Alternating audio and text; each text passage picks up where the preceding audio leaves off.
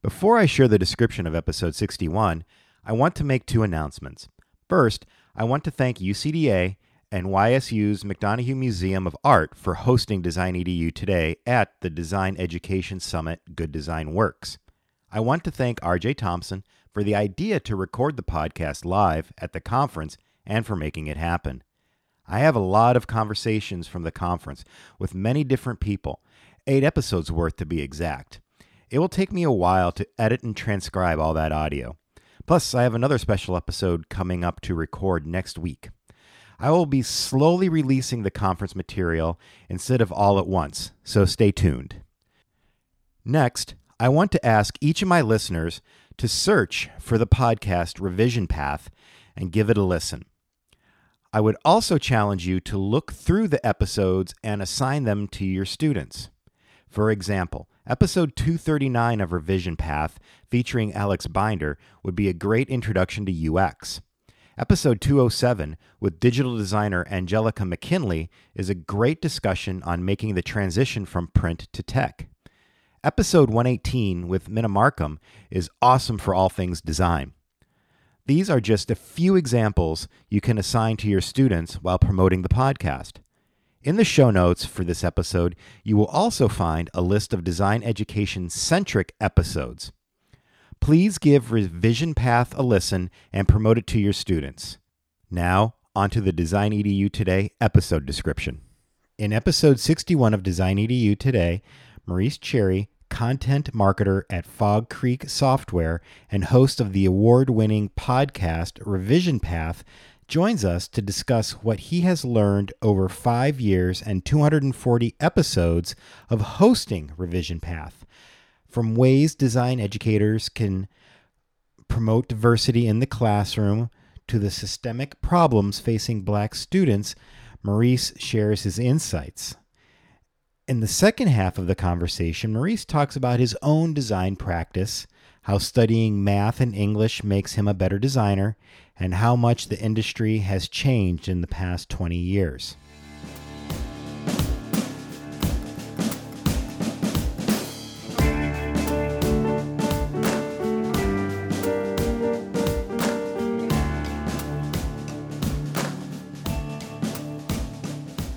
Hello, and welcome to Design EDU Today, the bi weekly podcast series discussing the necessary competencies to be a successful designer in a contemporary, screen based interactive world. I am your host, Gary Rozanc, Assistant Professor of Graphic Design at the University of Maryland, Baltimore County. Today's guest is Maurice Cherry. Maurice is a content marketer at Fog Creek Software a company dedicated to creating products that enable every person and every team to make thoughtful, useful software. Before Fog Creek, Maurice was principal and creative director at Lunch, a multidisciplinary studio in Atlanta, Georgia. These days, Maurice is perhaps most well known for his award winning podcast, Revision Path, which showcases black designers, developers, and creators from all over the world. Other projects of Maurice's include the Black Weblog Awards, the web's longest running event celebrating black bloggers, video bloggers, and podcasters, 28 Days of the Web, and the Year of Tea. Maurice is the 2018 recipient of the Steven Heller Prize for Cultural Commentary from AIGA, the 2018 recipient of the CL Influentials Award in the field of business and tech, and was also named one of Graphic Design USA's People to Watch in 2018. Welcome, Maurice. Uh, thank you for having me. It's really well, great to be here. Well, I, I appreciate you taking the time being a fellow podcast runner, whatever the term is. So, before I get started on my questions, could you talk a little more about your podcast, Revision Path? My listeners would greatly benefit from listening to your interviews, and I think you know just talking about it a little bit will help set you know set up the table for my line of questioning. Sure, absolutely. So, Revision Path is an award winning uh, design podcast and platform where I interview Black designers, developers, and creatives from all over the world. Uh, we've been doing it now for a little over five years. We've talked with designers, of course, here in the United States, but also throughout the Caribbean, throughout Europe, and throughout Africa. Um, really, like just across the diaspora. So when people think of Black designers, they might have a concept that is maybe more monolithic in tone, uh, or, or at least in in uh, I guess as a physical thing, they might think of one certain thing. But um, I mean, we've had all kinds of black designers, Afro Latinx, Afro Asian, mixed race, biracial, etc. Um, and of course, also through different nationalities, we've had, you know, African designers, Caribbean designers, British designers, Caribbean, British, Canadian, African, blah blah blah, etc.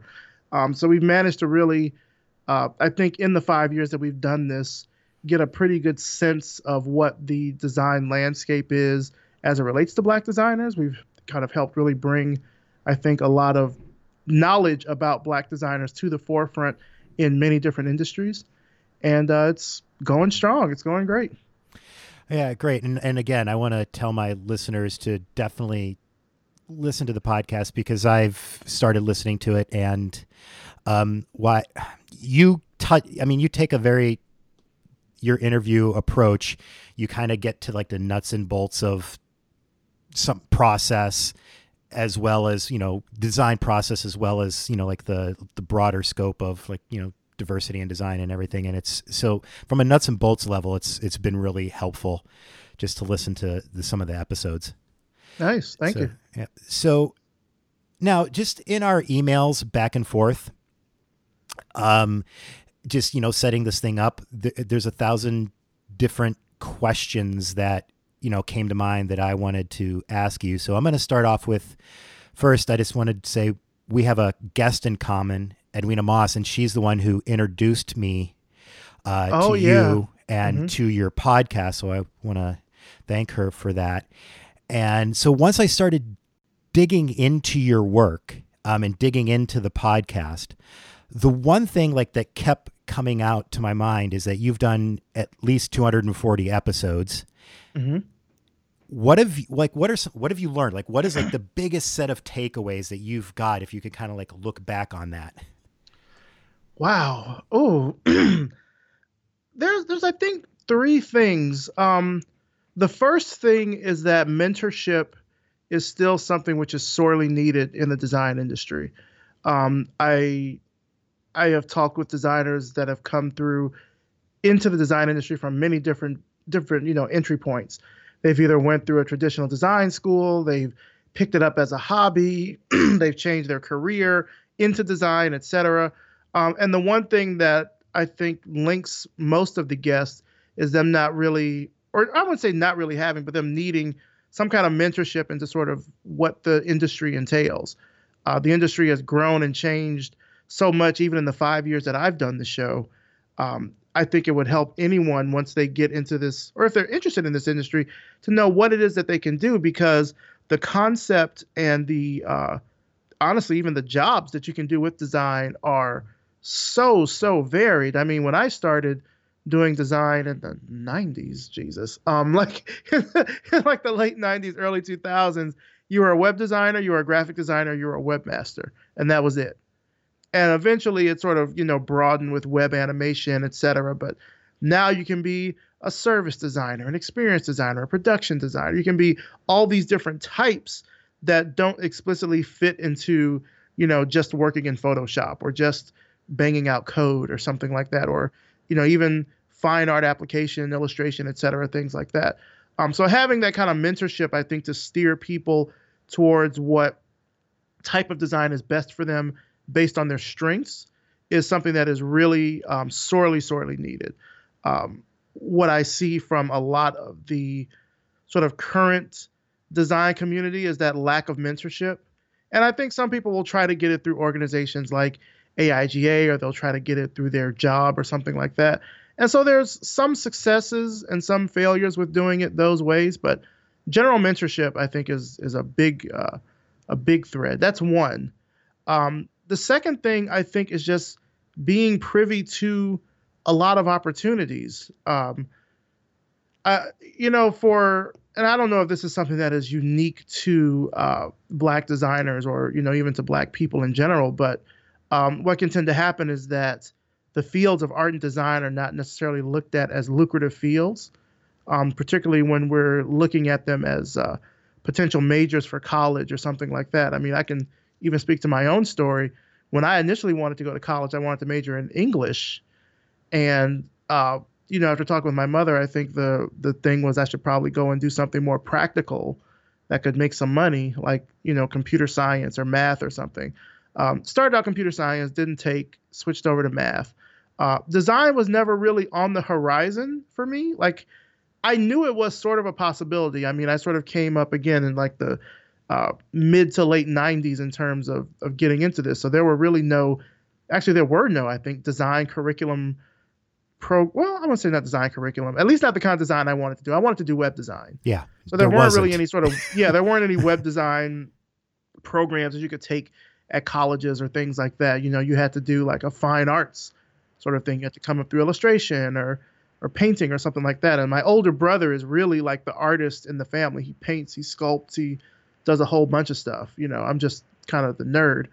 Uh, so I uh, I didn't really know how I could come into design at that age, you know. And part of it, you know, again, like I said, I don't know if my you know my mother is is unique in this, but certainly from talking with other folks on the show, I don't think that's the case where parents don't necessarily look at art and design as lucrative sort of fields for people to go into. Um, and maybe that's because there's a lack of kind of examples to see that this is something that you can make money from and make a living from, um, which I guess sort of feeds again back into that whole thing about mentorship. Uh, so not even really knowing or having those opportunities is uh, is really key. I'm finding a lot of the younger designers I speak to that's not really an issue. Um, and then maybe that's because now programs are more varied and things like that, where if there's a certain type of certain type of course you want to take, you can do that, and it's not a big deal. Um, but certainly, I think for uh, when I say older, I'm thinking like 30 plus, you know, perhaps something like that. Um, it wasn't really an option that we knew about, that we were really that well informed about. So, um, just knowing that design is an option that you can take and that it's a lucrative option, I think um, would also help out a lot more. Yeah, and you said you had a third one. Do you remember what that one was? Um, what did I say? Mentorship, job opportunities. Yeah. And if you don't, that's fine. I don't remember the third. One. yeah, no, no, that's fine. it might have been it might have been some mix of of the two. Yeah. Um, I, I know I, I think I can I can say I think it's more just like professional opportunities. So, and and this is sort of where Revision Path is born out of. You know, it's it's sort of one thing for us to be these working designers and and get into the field, but like, is this our career or is this our job? And I think for many people, sometimes it can just be a job because they're not privy to the professional opportunities that can help them turn design into a career. So they may be, for example, a production designer at a you know auto shop or something like that but they don't know that they could possibly do speaking opportunities or meetups or things like that where they can network and meet other designers or, or get privy to other opportunities. It sort of gets trapped in like um, a bit of a bubble. And I'm not saying that those professional opportunities are not open to everyone, but they certainly are walled off in terms of who gets notified about them. Um, uh, I know now that I've done the show, I'll have certain companies and things like that will reach out to me to say, "Oh, well, we're doing this. Can you let your audience know?" Which is great, but like that didn't exist five years ago. So if there were uh, there was a conference, for example, that was looking for speakers, they may not put their call to speakers out in public, or they may not put it out in a way where a lot of people can find out about it. They may just go through their Rolodex and see who's available, or they may look at another conference and talk to that organizer and just sort of do like a buddy swap sort of thing for speakers. So um, being privy to those professional opportunities to really grow from being just a rank and file designer into having design as a career is something else that I think is missing. So yeah, that's the third thing. Yeah, and and I had a conversation with a student who's going to be graduating this semester in the hallway the other day, and that was his like, it's like, well, how do I find a job? and yeah. and I I think design educators and I can only speak for myself because I teach, you know, a full time. That is my job. I don't, you know, I'm not a f- out freelancing or working for a firm and like you know teaching one class a semester. I'm you know help with administration, you know developing curriculum. Yeah, I got committees on campus, so I don't know what Mm. where the jobs are. I mean, I I know what's I know where the academic jobs are. If you want to, you know, if you're looking for a teaching job, I can tell you where to go look. hmm and so uh, the advice I gave my student is that like you literally just got to find out where are where are designers, where are they having their conversations. They have their conversations on Twitter, they have their conversations on Slack channels. You just need to like go find out where they're having those conversations and stick your hand up. I mean, that was the only advice that I could give because, you know, I think so that's I think the like the external mentorship from people in the industry is so important for students because there's just things that I can't as an educator I I don't know myself. hmm So going on to the the next question, um, in your emails you also have talked a lot about design education, and this podcast mine is about um, what graphic design educators should be teaching, you know, at the root level uh, to prepare students. So when when you mentioned design education, can you talk like what context you were talking about design education in as in? Sure.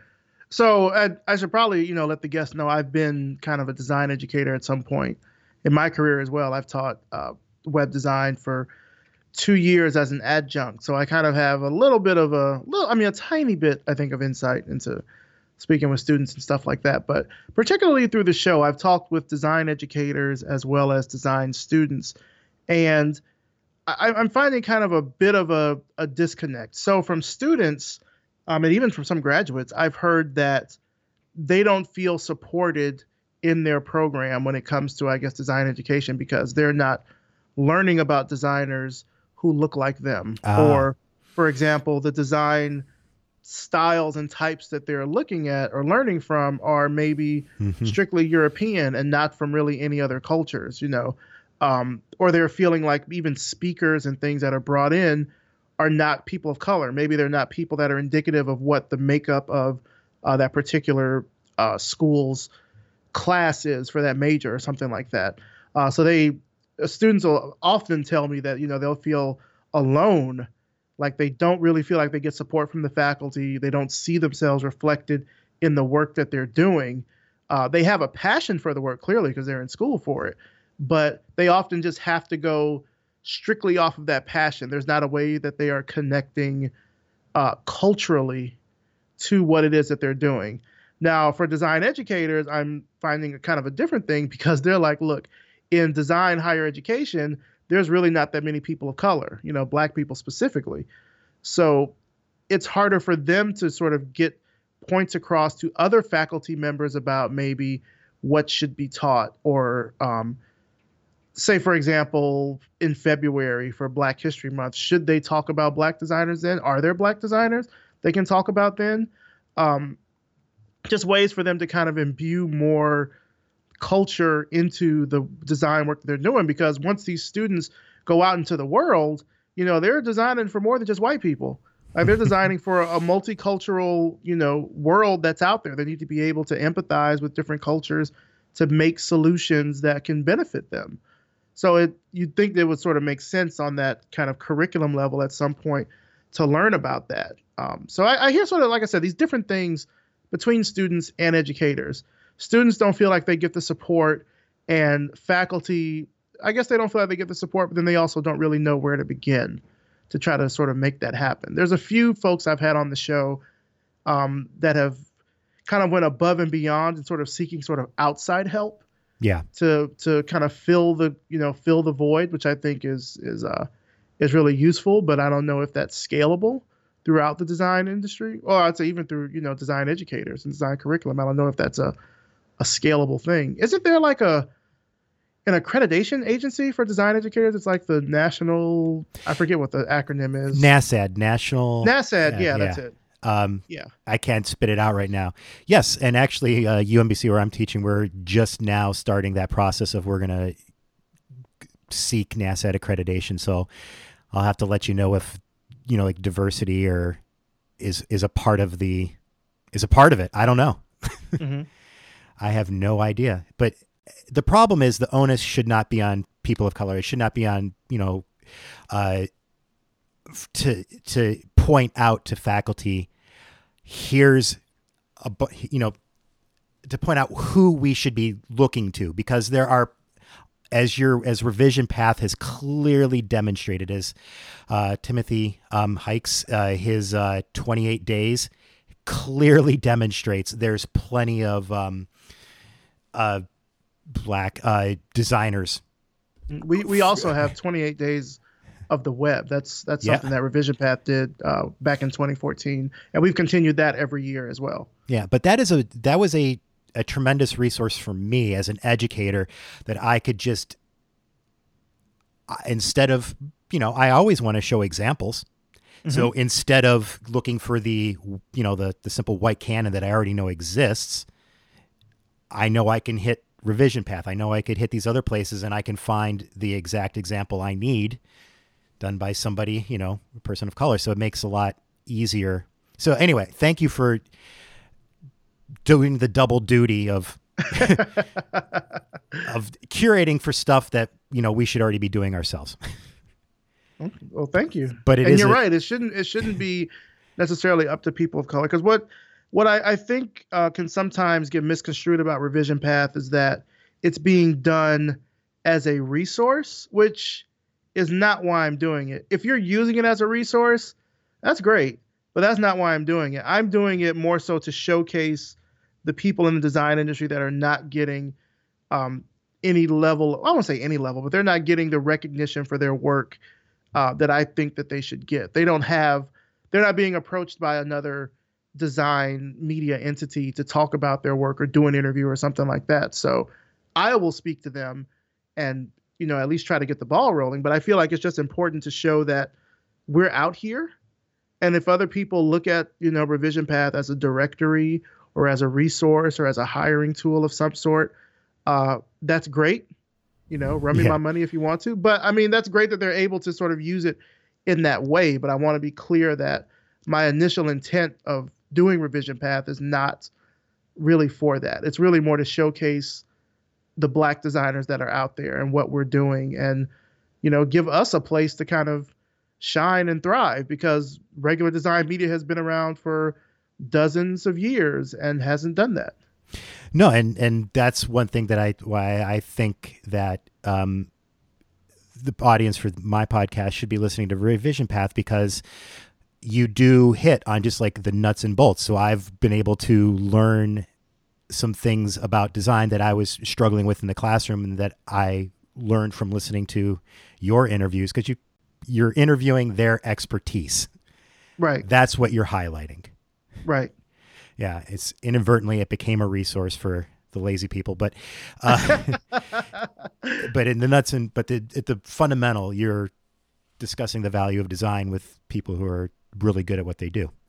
Right so you said that you wanted um, Revision Path to be more involved in design education. So, what are some of the design education initiatives that you are currently thinking about? That's a really good question. Um, I've been having conversations with a uh, with a few institutions. Uh, one that I can name, and it's really only just been a cursory conversation, is with the Frances Loeb Library at Harvard Graduate School of Design.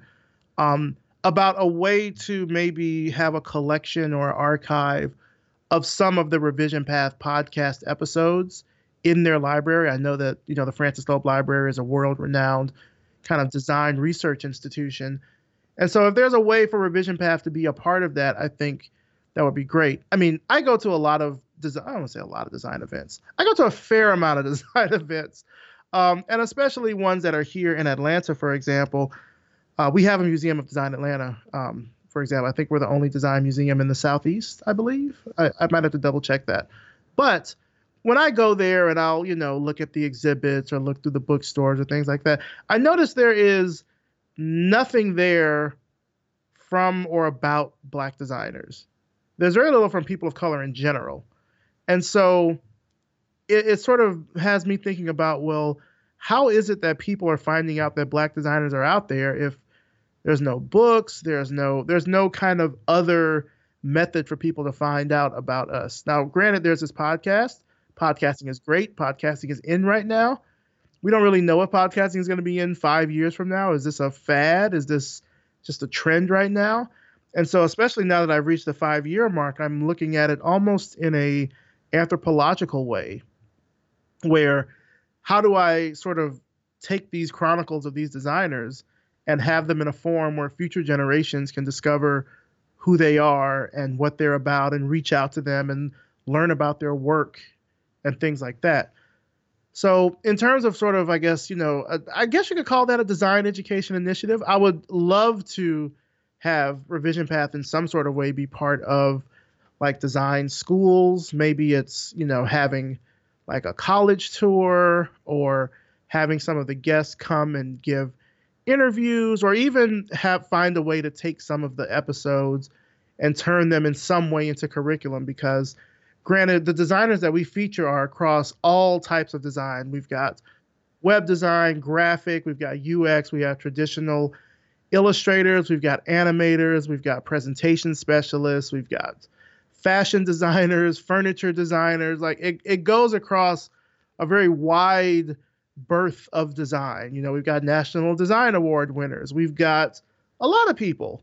So, with that in mind, you know, how do you take that and then turn it into a resource? I guess, you know, sort of transmogrifying it that way into a resource that future generations can find when they're looking for black designers. You know, I don't want, you know, 10, 20 years from now for people to say, oh, well, what happened to black designers? Where are the black designers? Like I did a presentation about that in 2015 called Where Are the Black Designers?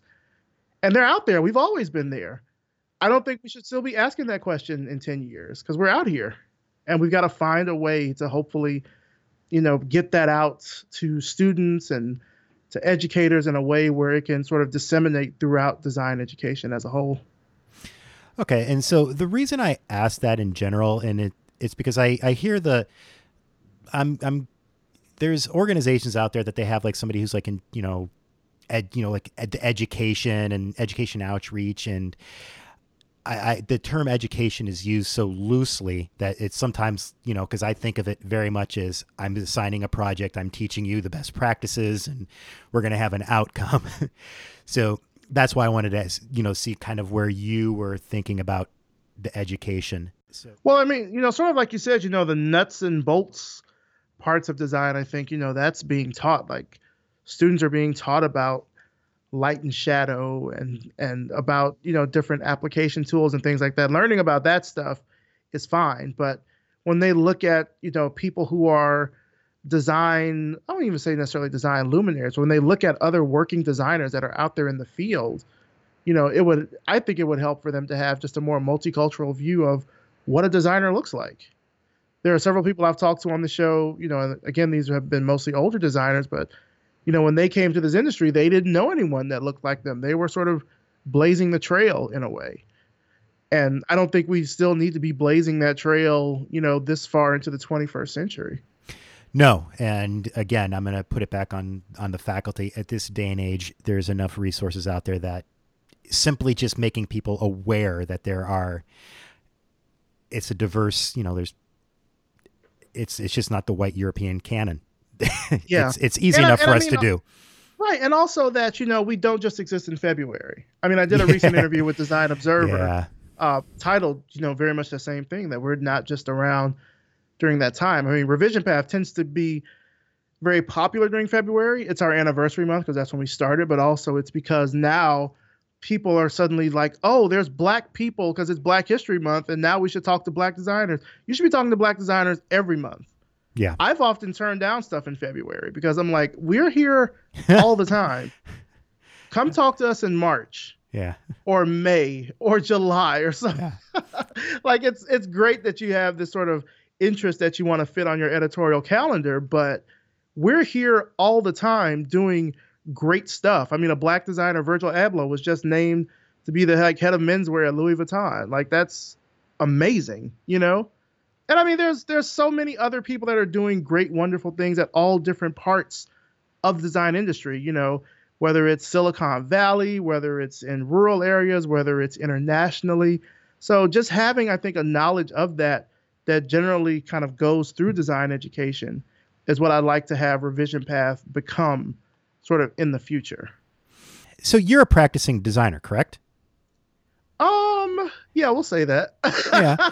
Um, you're unique in that, like you said, in the 90s, you were a print designer, a web designer, and that was about it. And and that web design that you did back then was really still just print because you had the you know the fixed screen. You know, you didn't have this mm-hmm. responsive mm-hmm. design that you had to deal with.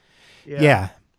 And so just from I mean just from your experience um, alone, or you can draw on the experience of like you know you've heard from some of your interviews. This is like the industry has rapidly changed. Mm-hmm.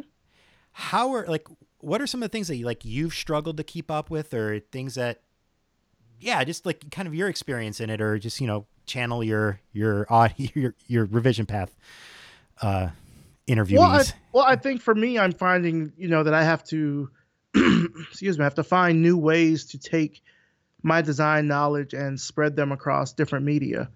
So, I mean, when when you asked me if I was a practicing designer, I kind of had to pause there for a little bit because uh, for the past nine years, I did have my own design studio called Lunch, where I did web design and graphic design and experiential design and all this sort of stuff for clients. Um, but I stopped doing that in December of 2017 when I took a marketing position with a software company out of New York called Fog Creek. Um, and but I still do design in that position. Like I'm now learning how to edit and create videos, and I'm making, you know, print documents in InDesign, and I'm putting de- together decks and stuff like that. So I, I guess I'm sort of still designing. Um, we're we're still kind of I guess going back and forth on what my new title is going to be because it it should at this point encompass designs. I'm sort of a practicing designer in that way. Um, what I'm finding now that I have to do, like I said, is apply my design knowledge across different media. So of course i'm learning video now and you know struggling through premiere and trying to figure that out but even with the podcast you know what i'm designing is sort of an experience here through through sound you know mm-hmm. like the way that the show sounds the way that it's put together the people who i talk to even how i talk to them all of this is a designed experience um, I would like to, uh, I don't know, I guess I, I don't want to give myself too much credit here, but, you know, I would like to say that when I go into most of these interviews, I tend to be pretty laid back and I just let the conversation go where it goes. And people will often ask me kind of what my process is. And I generally don't have a process. I just try to be intellectually curious about who the person is because I don't know who they are. I mean, most of these people, this is my first time talking to them. Uh, I have no idea who they are. So it's like, let's talk about what you do and let's get it out there. So it's kind of a, a very designed experience um, in that way. Yeah, that's interesting that you mentioned that because, and I'm going to bring up video. Because uh, I, I, when I'm talking to my students, I'm, I talk to them like, you know, if you look at Kickstarter, those videos are designed. I mean, you could tell when like a, like a short video has been created by a designer. Mm-hmm. Whereas you can tell the difference between that and somebody, you know, like a cinematographer. And design is so applic- is, is applicable to more than just, you know, screen based web designs or like you said experiences and and things like that that i think it becomes kind of it's really hard for me as a designer it's like i want to i want to do it all but it's really kind of hard for me to pick one yeah. So do you have a, a favorite or something that piques your interest more than the other, or do you love it all? I mean, I've I'm always really big into branding and typography. Um, if there's one thing that I wish I did more of through my studio, is it would be those kinds of projects. Um, at one point in time, I was, and I guess we're kind of still working together, but I was working with a typographer to put together um, a, a series of custom fonts based around a movie. I, am not going to name it because somebody's going to take the idea and we're already working on it. But um, but to do some some typography things right there. I'm a huge font nerd, always have been. Um, and so I've always been really interested in that whole thing of like creating letters and glyphs because you get so much meaning and feeling out of typography. I mean, these are just, you know, 26 basic glyphs, but how they look and their width and their height and the you know all this sort of stuff can have these very subtle connotations to people. And i think that is something that is really just dope you know? I think that's just really cool that you can um, get such interesting feelings from just type.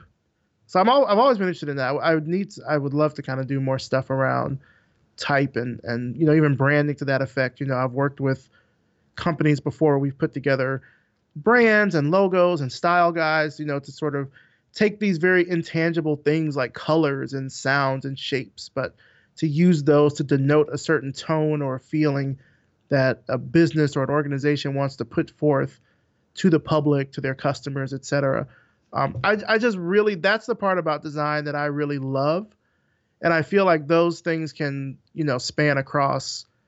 It can span across different media, especially with video. You can do that. Um, yeah. Uh, so I, I think that's what I'm really kind of the most excited about.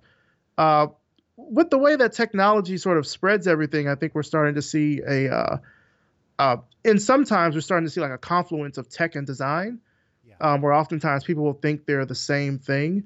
Um, I know I get that, especially with revision paths. People will say that we're a tech podcast, and I'm like, mm, not not really. We're in the design category, but but but um, uh, you know, kind of trying to separate the the tools from the the methods, you know, in, in some sort of way, I think is is something I'm also kind of interested in. Um, I've had people ask me, uh, should I learn design or should I learn Photoshop? And it's like, hmm. well, one's a tool and it can help you with design but like do you want to know the the concepts behind it? You know but because tech and design tend to be linked in that way people think that they're synonymous and they're not. So when somebody asks you that question you know should you should they learn photoshop or should they learn design do they see them as two separate things after you like kind of like flush out the conversation or is photoshop their word for design because they just haven't they don't have I the vocabulary. Yeah, I think it's their word for design. I mean, certainly as photoshopping has entered, I think the general lexicon, uh, people are certainly using it as a verb, just like they would use, you know, Google or Xerox or something. Um, so they tend to think of it in that same sort of way. They're thinking that it's kind of the same thing. Okay, because uh, yeah. I, I just wondered. I, that's something that I get a lot of student like so you know when students freshmen potential freshmen come you know in for like the career day you know come to like the visit the campuses they're always like yeah you know I I you know did this in Photoshop and they're they're talking about Photoshop Photoshop but they're really doing design but that's you know this they just don't have a formal vocabulary for it mm-hmm. Mm-hmm. and so again it, that boils all the way back down to like this first part of the conversation is that you know, if they knew that that was design and not just Photoshop, they could they'd be more they they could see that as a career option. Right, absolutely. They, in high school when they're playing around in Photoshop, it's really more than just playing. They don't realize it and nobody's like told them that that it, the skill sets that you're developing there could lead to a job. Yeah. I mean, I think certainly um, because I mean, as kids, we all kind of start out with, you know, in kindergarten and such, we're painting, we're drawing. Certainly in our early formative education years, you know, art and design and at least sort of the tangible applications of that are a big part of early education. But then you start getting into secondary education with middle school and high school, and those tend to kind of fade away. You know, you see arts programs leaving schools, music programs, et cetera, da da da da. But that's why I say when you get to those years where it's like, okay, what do I want to do as a career? The problem ends up that you know people think that design or art or drawing or something like that is just a hobby, and it's not a a thing that you can actually do as a as a profession as a career. Um, can you talk a little bit about? Um, you said you also do ex- experiential design. Can you talk a little bit about first, like kind of like frame, like what are you what are you doing that you consider experiential, and like compare and contrast it to like visual graphic design? Sure. So like experiential design, at least in the ways that um, we've kind of done it, or I've done it before in the past through the um, through my studio, is kind of just designing an experience. Now that's uh, maybe it's called something different. Maybe it's like experience design or something like that. but it's kind of um, sort of putting more logic into design. So it's a lot of user research, it's a lot of testing, it's it's designing something that will give like an overall experience, if that makes any sense. Yeah, so no, it's it makes sense like to me. brand, it's sort of like branding in a way, but to the next level because it's it's less about kind of the touchy feely and more about sort of what does the data tell us. I mean, my background is also in you know in math and stuff like that, so that is always going to be a part I think of my process is how do we lay things out logically so they make sense and and things like that. So yeah. All right. So the the reason I asked that is because there is a need for UX user experience, like whatever the term that you want to use. I think it's all it's they're all interrelated. All the names I can I understand the justifications for the different names, but to me it's the same.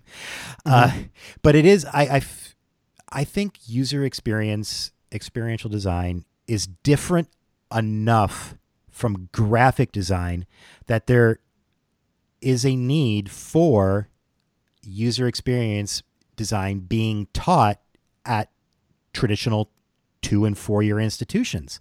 And right now, that education is being supplied mostly formal education, anyways, from like places like General Assembly Mm-hmm. and other places. And so I guess I'm just like, as an educator, I'm struggling with do I need to, do we need two separate programs for those two different fields? Um, can we do both in one?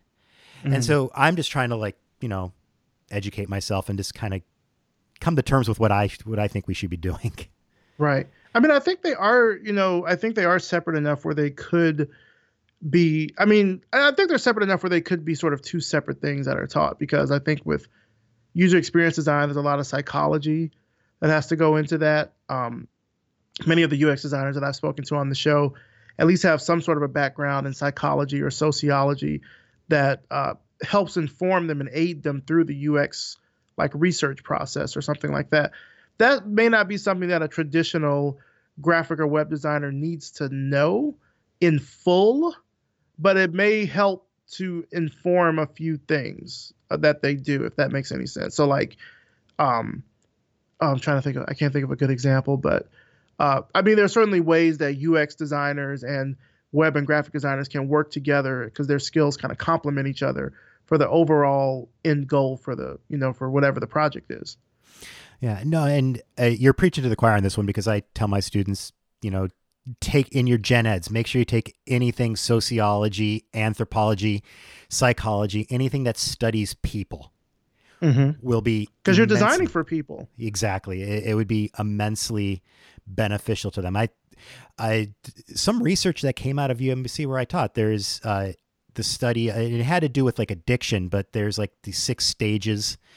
Um and first is like unaware. The last stage is aware and fixed the bad behavior. But you cannot move from unawareness all the way to solving bad behavior. You have to go through each step.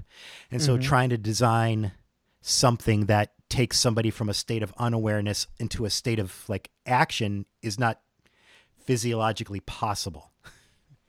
So understanding that, you could then tailor your design to take somebody from unawareness to awareness, from a, Right. from awareness to research, from research to action, from action to like sustaining behavior. And if you design to those different things, you're going to be more successful.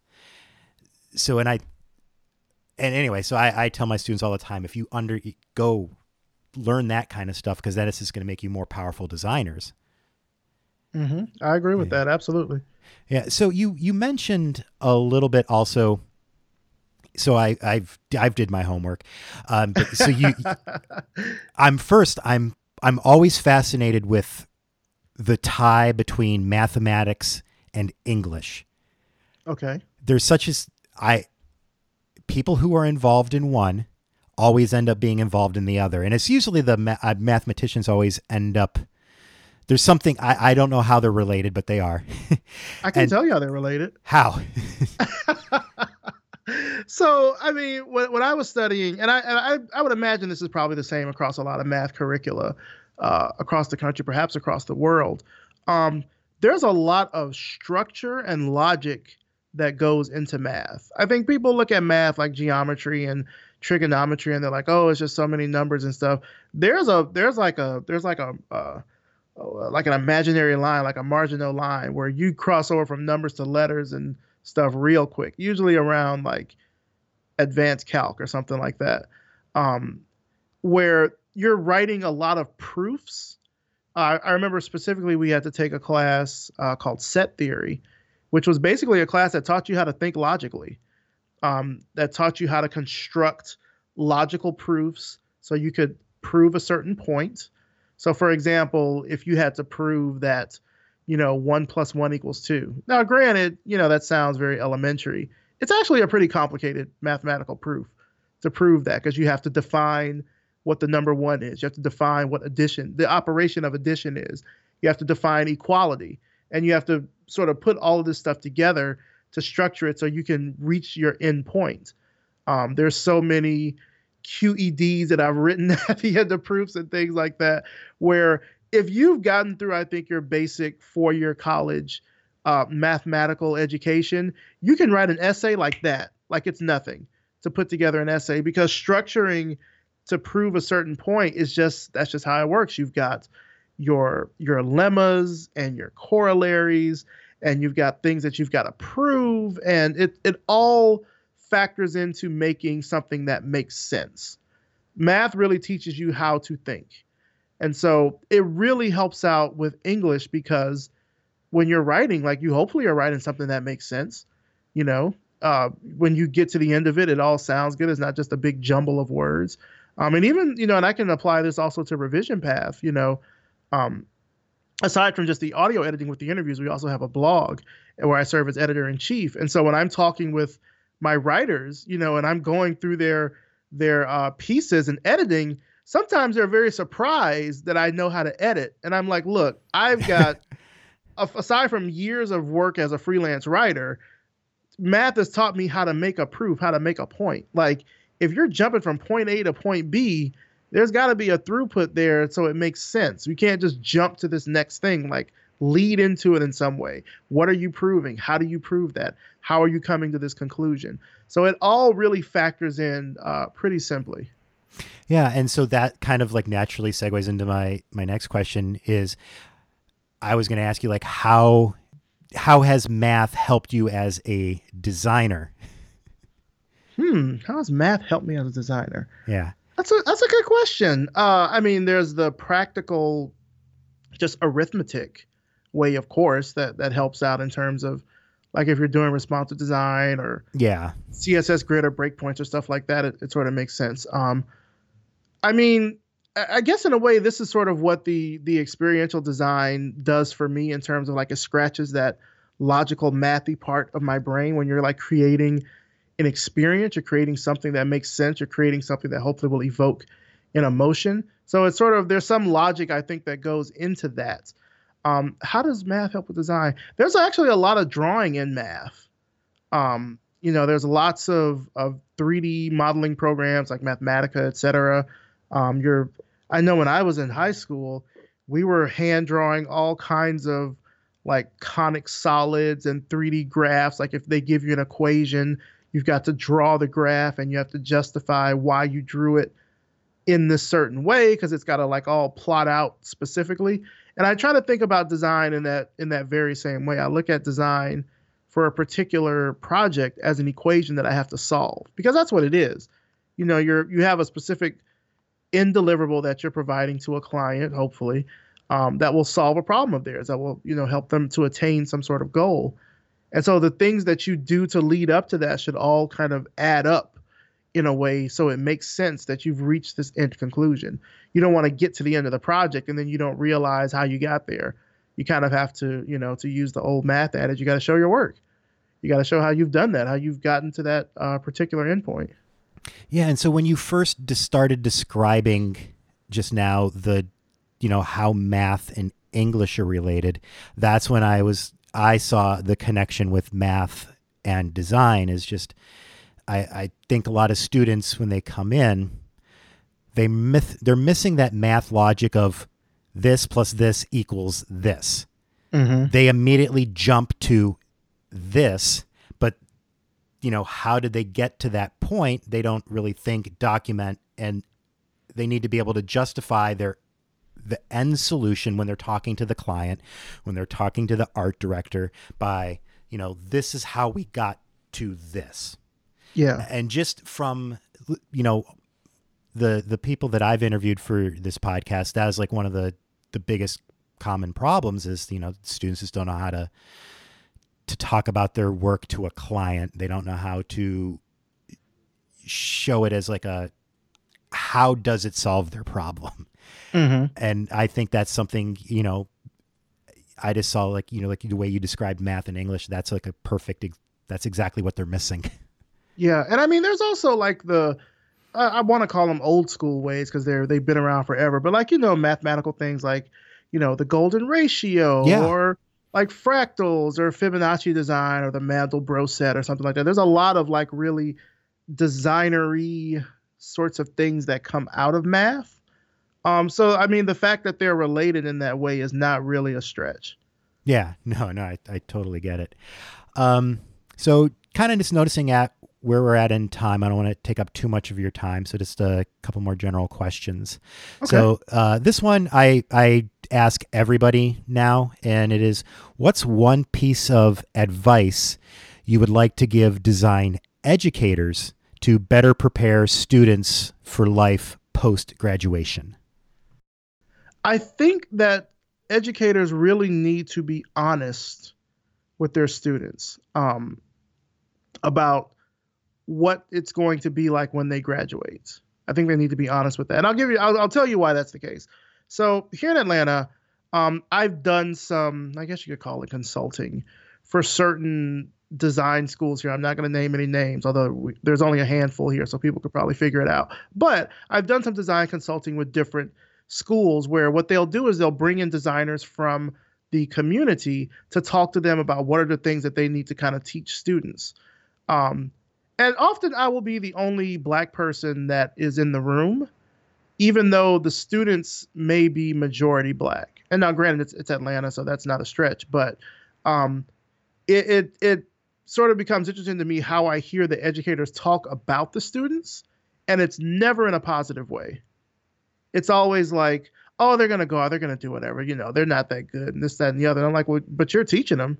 So if they're not that good, then what is that saying about your teaching methods? Yeah. you know? Um, but I mean, when I say, you know, to be honest with them, let them know that there's, you know, a wealth of things that they can do with design. Um, just because they have a design education doesn't necessarily mean they have to go right into agency work. Um, they could go into something in house. They could start their own thing.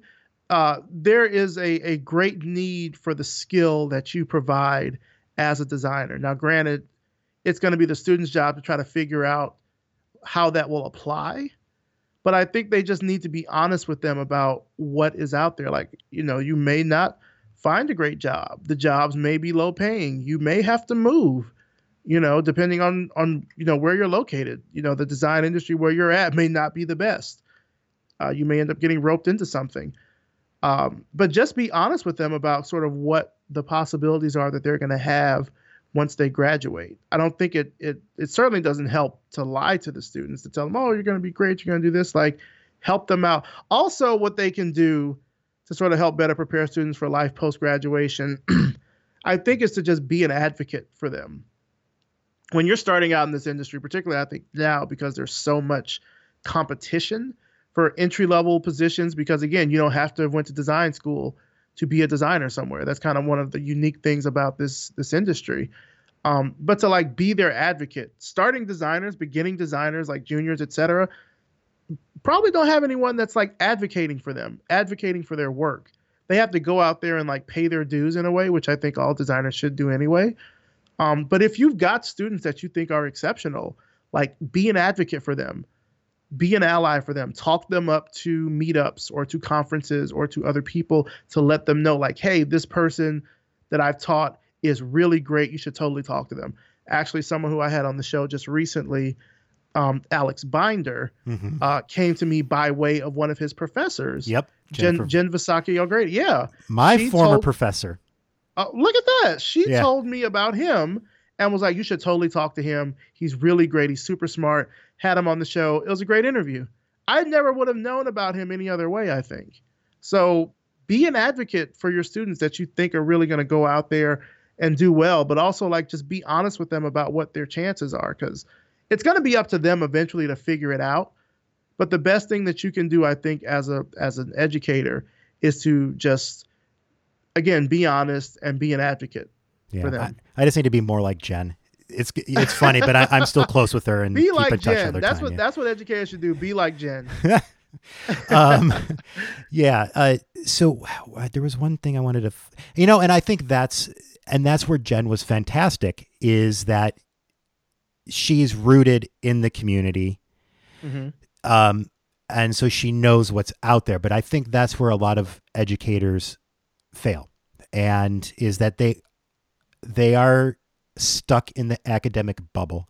They don't know what the, what's going on in the industry. They like they go, they teach their classes, and they go home and they do their what their design work, their artwork, what, and you know they don't do that extra step of like going and being involved in the community. So they don't know that they're they just don't they don't know hmm that what opportunities are out there to you know share with people No, that's true. That's very true. so I, I again so that comes back on to design educators just you know get out there and and network. And i think part of part of it too and and part of it for me is i have to suck up my ego because i don't design every day anymore.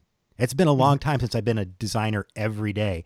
And there are so many designers out there who are better than me that you know it's kind of intimidating to talk to the you know the, those people. But I you you have to kind of put it into context that yes, of course they're better designers than me. They design every day. Are they a better educator? Do they teach every day? No.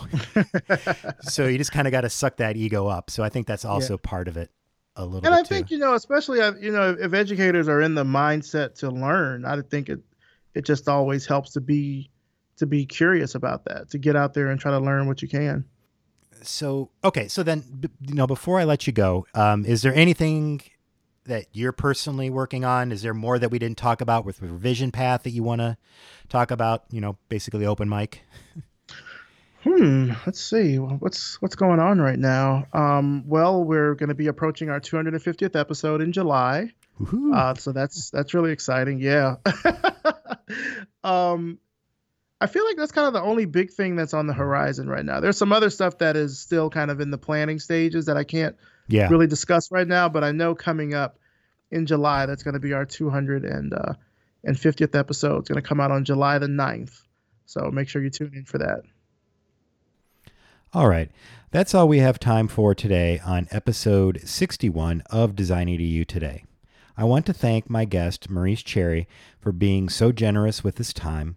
I want to thank the audience for listening, and I want to thank the Design EDU Today hosting sponsor DigitalOcean and CDN sponsor Fastly for making the hosting and distribution of these podcasts possible.